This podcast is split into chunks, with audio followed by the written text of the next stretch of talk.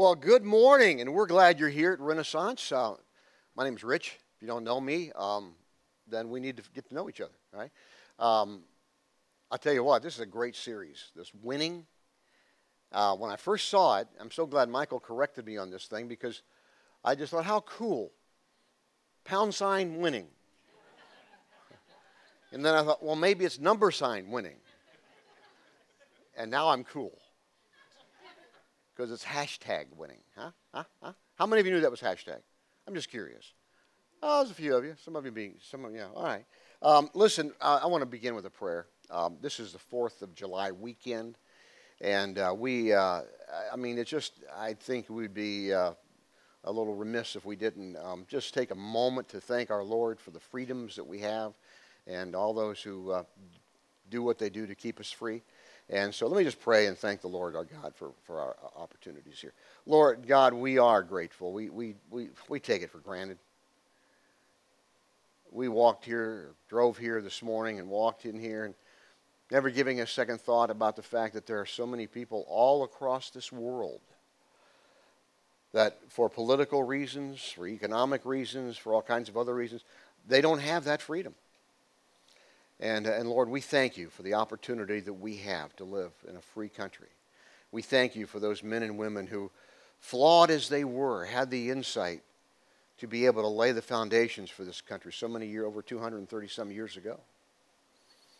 And uh, we do pray for our president. We do pray for our Congress. Some of us like, like what they're doing. Some of us don't like what they're doing. That doesn't really matter. We pray, God, that we would, we would uh, hold them all up and that, that in some way, shape, or form that the Spirit of God would still be able to, to, to carry out the justice and, and, and the things that this country has stood for for so long through them. We thank you for that, and we continue to hold our country up to you, thanking you and praying for guidance as well for our future. And we continue to pray, God, bless America. In Jesus' name we pray. Amen. This, this series, Winning, really could be, if you want to get a little more wordy, winning the way that Jesus says to win. Radically, we saw that, we saw that in the, on the video, radically defined success, and it really is. And uh, this is an amazing passage. It's called the Beatitudes. And, and it, it's the beginning of the Sermon on the Mount that Jesus delivers. Uh, Matthew, Gospel of Matthew, chapter 5, 6, and 7, Sermon on the Mount. This, this section, the first section, the first part of it's called the Beatitudes eight Beatitudes, or nine, depending on how you want to count. And we're, we're using it as eight because we have eight weeks. how about that? And, uh, and, and which is really the right thing to do, I think. And, and, and, and it, it's, it's really was named, you know, where did the name Beatitudes come from? It really started from the Latin Vulgate Bible. When they started sectioning off, just for clarity, sections of the Bible, they put down a, a, a Latin word, beatitudo, which in Latin means happiness. Because each one of these Beatitudes is Blessed is he who does this, or she who does, or, or happy is he or she who does this. So that's what, that's what we're talking And the word is really translated happy, but um, that doesn't always translate real well in English. What does happy mean? Happy means, gee, I'm happy the Yankees won last night. Or I'm happy that, you know, it's not, it's going to be as hot today as it was maybe two days ago, or whatever. Eh, but the, the, you kind of lose all that. So, really, the word, and uh, one scholar put it this way the word traditionally translated in English as blessed or happy, a more literal translation in contemporary English would be possessing an inward contentedness and joy that is not affected by circumstances. Let me say that again.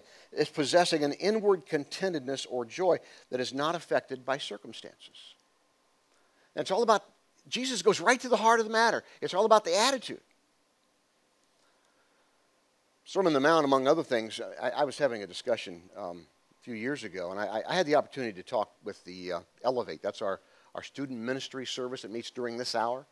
And every now and then they, they kind of reach the bottom of the barrel and they're looking for the fourth or fifth stringer, they have me come in and speak. And um, which is always fun. I did that last week, and I, we started the Sermon on the Mount like we did here.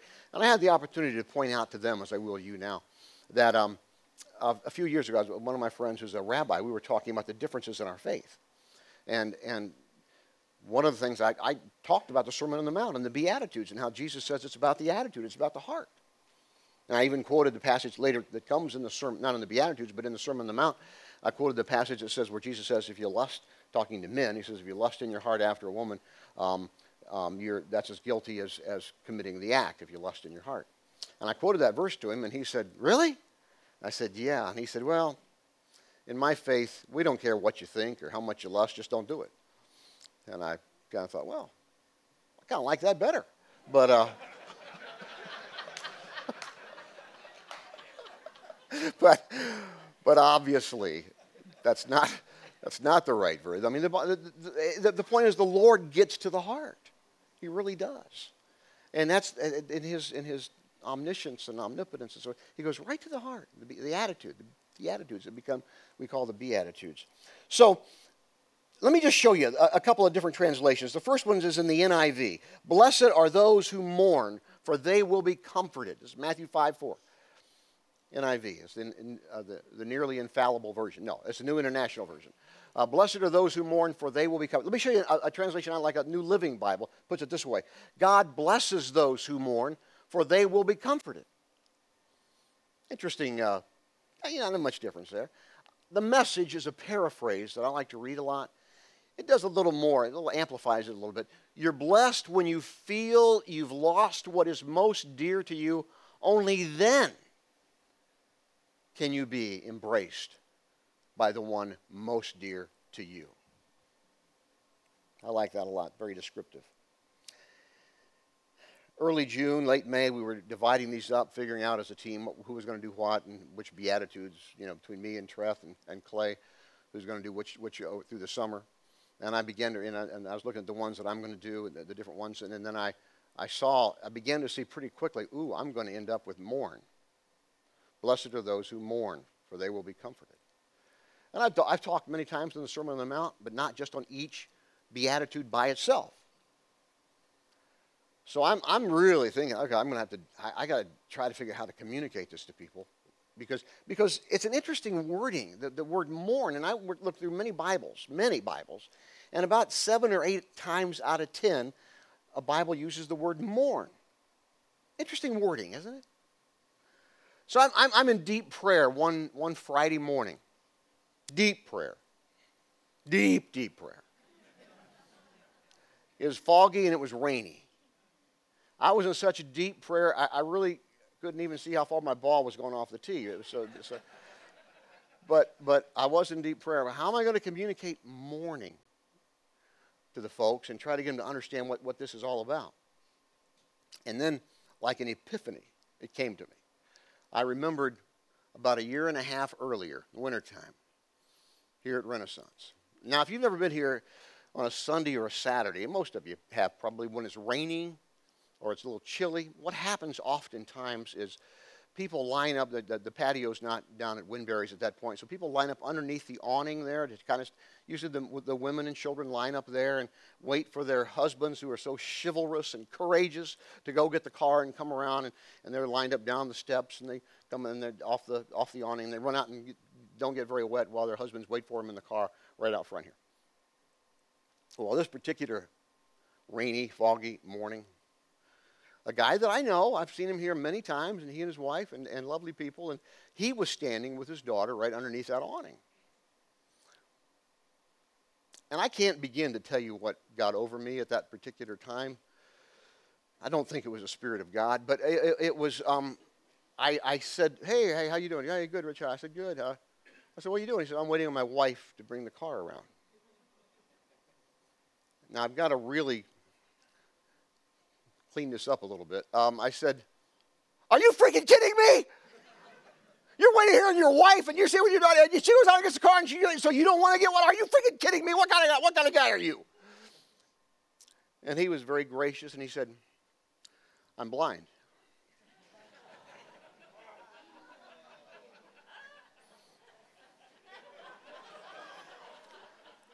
I mourned. I deeply mourned. And he's, I, I, I knew them. I, I, I never, I mean, he's very, very good, very discreet about his, his, his disability, and I never really guessed that. He was on sunglasses a lot, but you know, a lot of people wear sunglasses. So.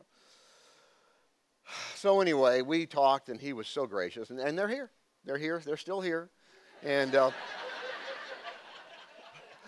and I'm grateful. that is an example of mourning.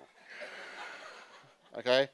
Now, in a different sense, Jesus is talking about that mourning, only he's talking about it in a different regard. Not mourning over some idiot that puts his foot in his mouth, but he's talking about it in terms of mourning. Word means deep sorrow and regret over my broken condition and all the effects that it has on my life and those around me. That I mourn, I grieve, I, I, I have that deep sorrow, that regret, because I'm, I'm messed up. And, and, and I'll tell you what, I think this is best summarized by one of my heroes of the faith. I don't know, you ever had a mentor that you never met, but you just read everything he wrote? Uh, for me, a, a, guy by the name of Dr. Martyn Lloyd-Jones in England, 60s, early 70s. Uh, I, I, became connected with, with his writings, never met him personally. Um, just the, the, year I started college uh, to go to, started Bible college to go back and start study for the ministry, and I just I just absorbed, I just read everything I could by him. My, one of the most impacting books on my life was his book. It was called The Sermon on the Mount, and I have it on here, and uh, and I didn't read it on here back then, but it, it was. Uh, it's a Sermon on the Mount, and I'll never forget the words in that book that, that just grabbed my heart was when he wrote, I, I, I remember it to this day, which is, the Christian life is not a matter of doing, it's a matter of being. And I've never forgotten that. And he, and he goes through, and, and he explains this whole mourning thing. Let me, just, let me just show you in his words what he says about this mourning thing. As I confront God and his holiness and contemplate the life that I am meant to live, I see myself, my utter helplessness and hopelessness. I discover my quality of spirit, and immediately that makes me mourn. I must mourn about the fact that I am like that. For it is when a man sees himself in this unutterable hopelessness that the Holy Spirit reveals unto him the Lord Jesus Christ as his perfect satisfaction.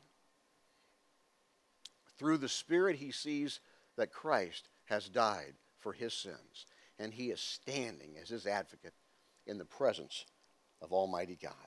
He sees in him the perfect provision that God has made, and immediately he is comforted. I can't say it better. It's a great blessing when we mourn, realize, grieve our woeful, broken condition and all the negative effects that it has. I want to I want to kind of elucidate on that whole concept of mourning and, and, and the comfort that comes. And I want to show you three pretty simple things. They kind of overlap a little bit. And um, so, so, work with me on this. But it, it's three very simple things. First one is this We are blessed when we mourn that we are broken. We are blessed when we, when we mourn or realize that we are broken. Granted, we live in a broken world. And many times I've said that. We live in a broken world. And I have to stop and remember whoa, whoa, whoa, whoa, wait. We live in a broken world, but I'm broken too. I'm part of that broken world. Kind of got to go a step further. Um, another one of my literary heroes, G.K. Chesterton, English writer, late 1800s, early 1900s. Um, not a theologian, part time, but he wrote a lot of books, wrote a lot of plays, um, a lot of commentaries just on the Christian faith in general. G.K. Chesterton, great guy. And he was a, a renowned writer of, of, at least in England at the time. 1908, uh, reportedly, the London Times put out a, a, a series of letters to in, privately to writers of the time, Dickens, many, many others. And, and they wrote, and they just asked this. They said, they wrote to famous authors and, and writers. The question was, what is wrong with the world today? 1908. What is wrong with the world today? You want to see Chesterton's reply? It was in writing. We have it in writing. You ready for this? Here's what Chesterton wrote Dear Sir, I am. Yours, G.K. Chesterton. That's all he wrote. Isn't that great? That's true. What's wrong with the world? Me. My broken condition. You know, when you don't understand your brokenness, you become bitter. Because everything else, everything is somebody else's fault. You're a victim. When you don't understand your own brokenness, you become a fault finder. It's a blame game. When you don't understand your own brokenness, you can become arrogant too. I'm not like those jack wagons over there. No, no, no. Uh, and, and, and that's, that's, that's the point here. I mean, it, it, it, it, it has to come with this whole thing of I have to understand my own brokenness. I'll tell you what, it's so common. I've been a pastor for 35 plus years. I lost track after 35. I know, yeah, I started when I was 12. And um, I remember vividly, one of the things I've had the privilege of doing over the years is, is, is, is helping people. I'm not a therapist, and I always make that clear. I meet with a couple or, or, or individual, I say, look, you know, let's, I'm happy to do whatever I can do, pray with you, talk with you, direct you to some place, whatever I can. I'm not a therapist, and if this is, is, is deep-seated stuff, we need. There, I believe in that kind of help, and I can certainly lead you in that direction and help you with some other people. But if it's other stuff, oftentimes, particularly with relationships and with couples, oftentimes people just need somebody to kind of navigate them through some of those some of those rough spots of life. They need somebody to kind of, uh, you know, clarify the communication issues that may or may not be happening and, and maybe try to help each other see each other's point of view. And, and that's, that's kind of what I've, I've, done over the years whenever I, in, in what we would call pastoral counseling. I shall never forget, no kidding, the first one. I was like 28. Okay? Now, you could argue 28 year olds don't know nothing, but uh, I say that jokingly to my under 30 crowd friends. But um, I, I, vividly remember I was 28, and, and this was one of the first times I just taken this church, first church I pastored. And lady came to me, she says, Can I talk to you about my marriage? I said, Sure, I'd be happy to help. I'll do what I can do to help. You know, at that point in time, you think you can help everybody, you think you know everything. You know, and um, she started telling about her husband and all the stuff going on in their marriage, and I was like, Wow, what a dirtball. You know. You know, my hair's on fire. I'm ready to go find this guy and just make, make him come to Jesus, baby. You know, whatever it's going to take. For once, wisdom got the better part of me, even as a 28 year old, and I thought maybe I should sit down with him too. So I sat down with him privately as well, and he started talk, talking to me about her. Well, as you can imagine, my man, she must be a whatever. And um, then I was able, this particular story has a good ending because I was able to get with both of them and try to help them. It was just some communication issues and some misunderstandings and some things that we've all had. I mean, I've been married for 43 years, I think, and uh, 42 or 43 years. And, um, you know, we've, not everything, we've built just about every problem you can imagine. So I understand how that stuff happens. And you just got to kind of work your way through that. But here's the issue. So many times in relationships, whether marriage or any other kind of relationship, it has to begin with each person begin by saying, okay, I'm broken. Let's start from there. You know, and, and so many times we don't. We don't start there. Us to my second thing that I want you to see that's going to help explain this whole thing of mourning and being comforted. First thing is you're, you're, you're blessed when we mourn our brokenness. Second thing is we are blessed this goes a step further, almost repetitive, but not quite. Uh, when we realize that our nature is selfish. We're not just broken, but we're selfish. You know, and, and here's the thing when people refuse to admit that and see that, they become stuck and they can't move forward. I mean, we, we, you know, everything goes through the filter of, well, if it doesn't affect me, I don't care. We don't often say that, but oftentimes we, we that enters into our brain. Um, before long, one begins to live in this selfish little bubble, totally unaware of others, totally unaware, and completely self consumed. And you've known people to like that. Sometimes as you age, that becomes more of a thing. And I pray to God that doesn't for me or for you. Um, when this, when this being stuck happens, uh, we, we become unaware and unable to grow personally, let alone grow in our faith, because we're all so consumed with ourselves. So we have to start there and say, okay, Lord, I'm mourning the fact that I am one selfish son of a gun, or worse. Last fall, I had an amazing experience. We have several people in our church, and have for a number of years, who are in the program. But the, and, and, I'm not, you don't know that because it's, it's anonymous. It's, it's called Alcoholics Anonymous or, or Gambling uh, Gamblers Anonymous, Addicts Anonymous. Um, and it's anonymous, and you may not know that, and that's fine. O- oftentimes, I'm brought into the circle of confidentiality there just because I'm their pastor. But last fall, I said to a friend of mine, I said, I want to go to a meeting. I've never been to one of those meetings. Uh, it's an AA meeting or addicts or alcoholics, and um, any kind of addict. And he said, Well, you got to come to an open meeting. And I'm like, I don't know what that means, but I, that's fine with me. He said, Okay, we got to find you an open meeting, and we got to go somewhere else. Can't do it around here. And I said, I don't care. And you know, he was he's, a, he's my good friend. He loves me, and he's trying to protect me. And he said, "Well, if you go into one around here, somebody's going to think that you're." I said, "I don't care what they think. Let them think whatever they want to think." No, no, no. We're going to go three towns over, four towns over.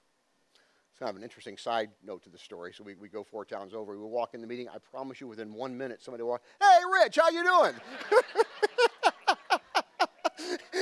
and, and, my friend is like, oh. I said, I don't care. This was an amazing experience because before anybody opened their mouth about anything, here's the first thing they said My name is John or whatever, Joe or Bill or Linda or whatever. Uh, my name is this, and I'm an alcoholic or I'm a drug addict or I'm whatever their addiction was. Then they could talk. They're all in the same, they're all in the same playing ground, same level field. They're all, I just said, I love that. And the thought occurred to me I haven't done this yet but I might. Thought occurred to me, why don't I? I'm, I'm usually downstairs on the sidewalk, you know, most Sundays, you know, greeting people and shaking hands and kissing babes, babies. And, um, and um, the thought occurred to me, what would happen if every Sunday, even especially you wouldn't care, but especially somebody, a guest walks up and I just say, hey, my name is Rich and I'm a self centered, scum sucking dirtball. What's your name? It's true, in case you didn't know that. My wife, you can see her later and talk to her about it. um, we all are. That sounds harsh, but we all are. We have to begin to operate. You know, if we're going to understand this verse of mourning and being comforted, I haven't got to the comforting part yet. If we're going to understand this passage, just one short verse, we got to understand that. I am broken. I'm one selfish dirtball. I am. That's mourning, my, my, my sinful condition. That brings me to this third realization of this understanding, this mourning, and this comforting. Yeah, I'm broken, and I live in a broken world. I'm selfish. I mourn the fact that I'm selfish. But now the third part is I, I, I, I no longer mourn. I have great relief that when I get through with all that self justification and all that stuff, that I can cast my soul at the feet of Jesus for his grace and for his forgiveness. And I'm comforted because Jesus always says, Come on. I love you. I loved you when you were still a sinner.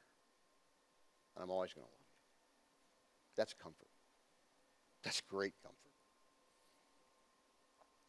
You don't have to worry about praying in a certain way,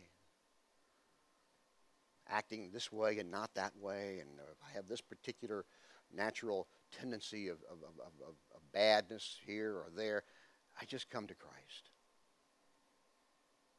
I, I don't want to show you just one passage in the Bible um, from the book of uh, Colossians. It's chapter 2. And it just, it just, just, just explains it all to me. I just love this passage. And now, just as you accepted Christ Jesus as your Lord, You must continue to follow Him. Let your roots grow down into Him. Let your lives be built on Him. Then your faith will grow strong in the truth that you were taught, and you will overflow with thankfulness. Don't let anyone capture you with empty philosophies, high sounding nonsense that come from human thinking and from the spiritual powers of this world rather than from Christ. You were dead because of your sins and because of your sinful nature was not yet cut away. Then God made you alive with Christ. Watch this. I love this. For he forgave all our sins. How many of your sins were future tense when you came to know Christ, if you've done that? All of them. Forgave all my sins. And I go to God when I sin and I say, Lord, forgive me. That's okay. I don't have to say that. Uh, what the Bible teaches is we confess our sins. That's a, that means to agree with God. Lord, I've, I've screwed up again. I need your help. Please, please help me. I know you've forgiven me, but help me to do better. And then he canceled out the record of the charges against us and took it away by nailing it to the cross. Yes, we are blessed when we realize that we're broken. And we mourn that fact. Yes, we are blessed when we mourn the fact that, that we're self centered and selfish. But we are, we are blessed. We are comforted. We no longer mourn when we realize that our relief, our hope, comes from casting our souls in total reliance upon Jesus and His grace and His forgiveness. Have you done that? You say, well, I go to church. That's not what I've asked. I read the Bible. That's not what I've asked either. Have you ever come to that point where you say, Lord, I'm, I'm, I'm guilty. I'm sinful. I'm broken. I'm selfish. I need your help. I want to just trust you right now by casting my soul at the feet of you, of your grace and your forgiveness. I want to trust you for that. And you know what? He'll welcome you. You say, Well, I'm not sure if I've done that. Well, do it again. He's not keeping, you know, he, he's okay with that. I can assure you we are comforted when we no longer and we no longer mourn when we realize that our relief, our hope, is to literally cast our souls in total reliance upon Jesus and His grace and His forgiveness. I never get tired of talking about that.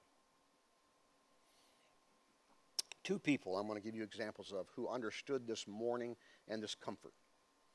The first one comes from history and it's the Fourth of July weekend. So you got you got to let me do this, okay? Those of you who know, who know me know that I love history and and so forth. And so we got to do we got to do one of our founding fathers at least for the Fourth of July weekend. He understood this. George Washington, President General George Washington, understood that. Understood this this this mourning and this comfort that comes in trusting Christ. Let me tell you. You read a lot of stuff about George and some of the other founding fathers, and some of it's uh, not correct and one of the things that I had, I've done a couple of years ago, I just started reading. Uh, you get a copy of it. George Washington's Prayer Journal. Great reading. Um, and it's in Old English, but it's just amazing. Here's one of his prayers that I want you to see that's just amazing. Listen to this. I humbly beseech thee to be, my, to be merciful to me in the free pardon of my sins for the sake of thy dear Son, my only Savior, Jesus Christ, who came not to call not to call the righteous, but sinners to repentance. Be pleased to renew my nature and write thy laws upon my heart and help me to live righteously, soberly, and godly in this evil world. Make me humble. It's a great prayer. Make me humble, meek, patient, and contented, and work in me the grace of thy Holy Spirit. President Washington understood mourning and being comforted by Jesus. The Apostle Paul is the other one that I want to introduce you to, just mention as an example of this kind of mourning and, and, and, and comfort. The Apostle Paul wrote over half the New Testament in, in volume wise, not books wise, but in volume. Over half the New Testament. Um, the Apostle Paul was just a great man in many ways, and yet when you read, I, I, when you read like in 1 Timothy chapter 1, watch this. This is, this is amazing. Here is a trustworthy statement. Excuse me. Here is, a, here is a trustworthy saying that deserves full acceptance. Christ Jesus came into the world to save sinners. Watch this. Of whom I am chief or the worst. I often carry on a dialogue with the Bible when I read it. It's kind of silly, I know, but I do that sometimes. And many times I've said, Who made you the worst? I think I'm the worst. You know? And, and, and you know, and, and he goes on and says, For this very reason I was shown mercy, so that in time the worst of sinners, in me, the worst of sinners, Christ Jesus might display his unlimited patience as an example for those who would believe on him and receive eternal life. Now to the King, eternal, immortal, invisible, the only God, be honor and glory forever and ever. Amen. Say, why would Paul, the Apostle Paul, say he was the worst of sinners? And Rich, do you really believe that way? I, I, I pretty much do. One of, the, one of the values of age, and there are a few, not many, but there are a few, is that you begin to understand a little more, a little more about who Christ is and who God is and who you are. And you may get the behavior part down pretty well. Some of the things that maybe you used to struggle with, you don't, and that, that, that varies at times. But more than that, you see, you, you get to understand your own heart, and you get to understand how wayward you can be without God's grace, without the, the, the, the Jesus drawing me and continuing to draw me back to Himself. That's why you you can understand. You know, we think of the worst of sinners. We think of some some you know serial killer or something. Well, certainly that that is, but but it, it, it goes to the thought life, and that's what the Apostle Paul was talking about. That's what I think about. Is Lord, you you save me. I'm pretty much a scum sucking dirtball without your grace. Blessed are those who mourn, realize, deeply regret their broken, sinful, selfish condition. For their relief, comfort will be in the reliance upon Jesus and his grace. That will, be, will bring blessing. A blessing that, in another person's words, possesses an inward contentedness and joy that is not affected by circumstances. May God the Holy Spirit make that real in your life and in mine. Let's pray together. Lord God, thank you for your love. Thank you for your grace. Thank you for your forgiveness that I so desperately need, as do my friends here. Lord, we just cast ourselves at the feet, at the foot of the cross, for your grace and for your forgiveness. And we thank you. And we thank you in Jesus' name. Amen. Thank you for spending part of your 4th of July weekend with us, and have a great rest of the weekend, and God bless you. God bless America.